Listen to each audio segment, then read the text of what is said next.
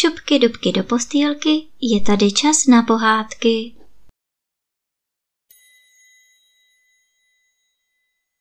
Dnes vám budu vyprávět pohádku Dary vodních panen.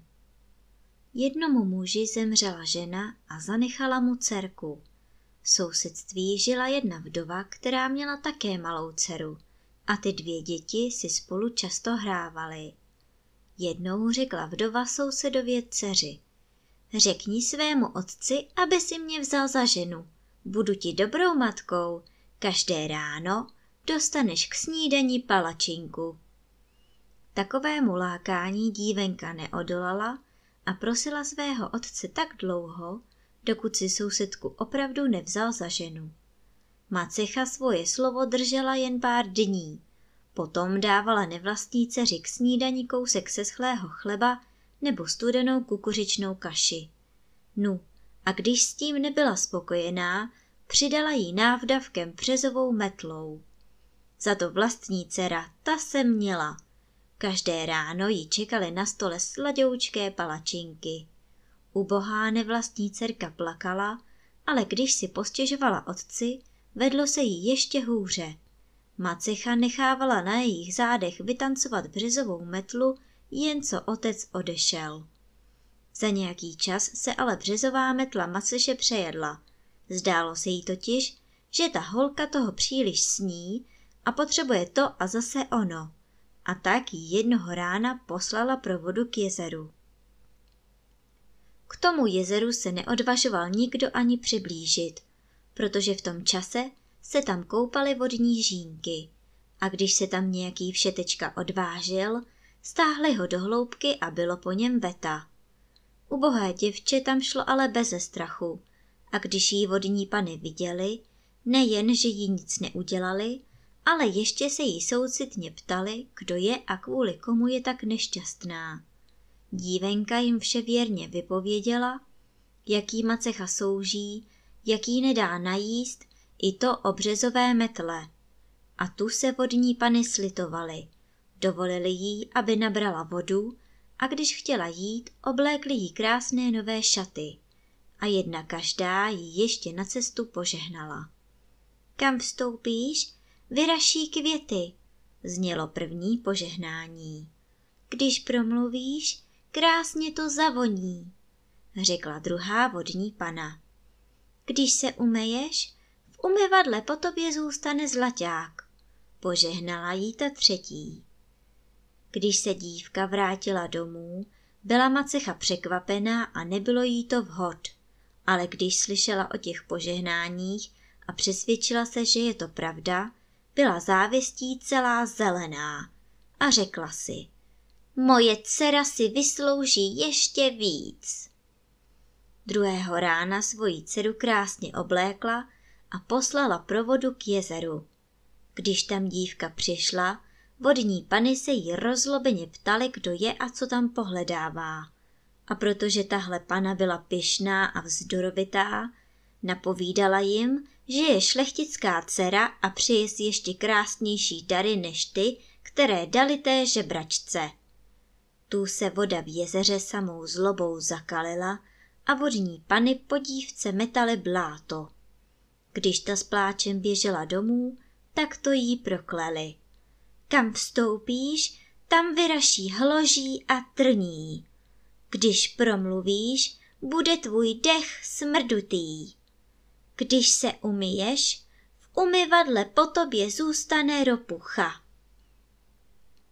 Když přišla domů a její matka ji viděla a slyšela, jak se jí vedlo, všechen vztek si vylila na nevlastní dceři.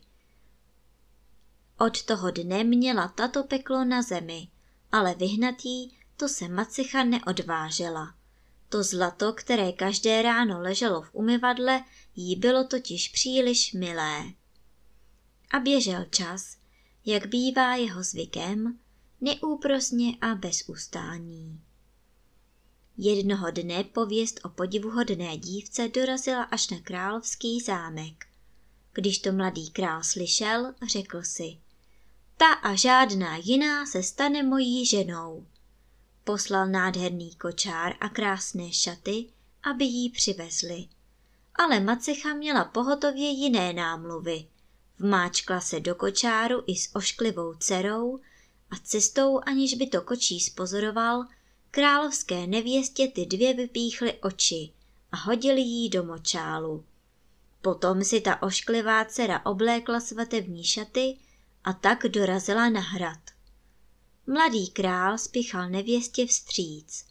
Jsi ta, kterou jsem si ze srdce přál? ptal se. Ano, ano, zamumlala tato a jinak nic. I to ovšem stačilo.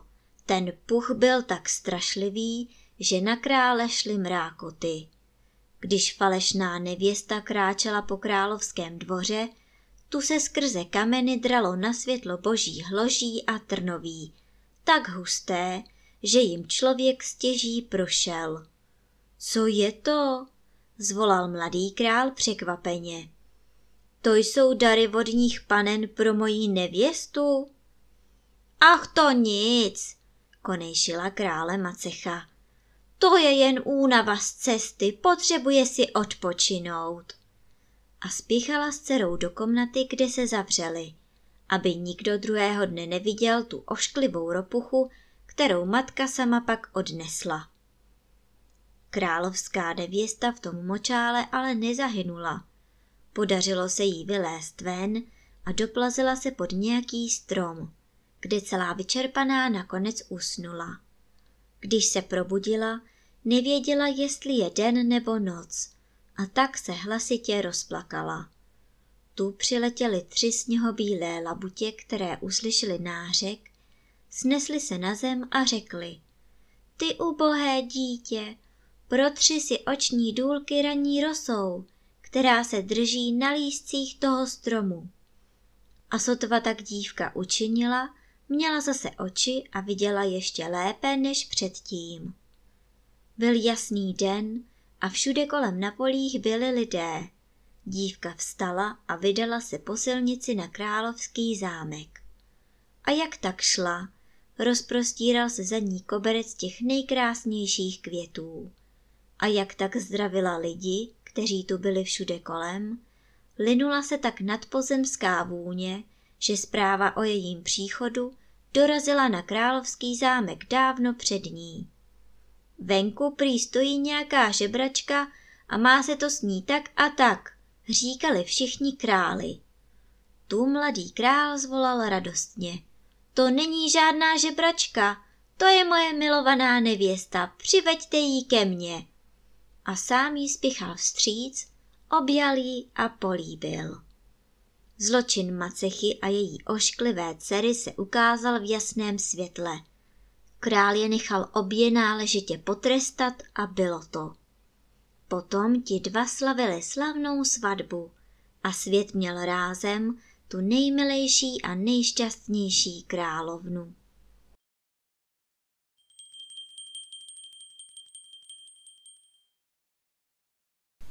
A teď už zavřete očička a krásně se vyspinkejte.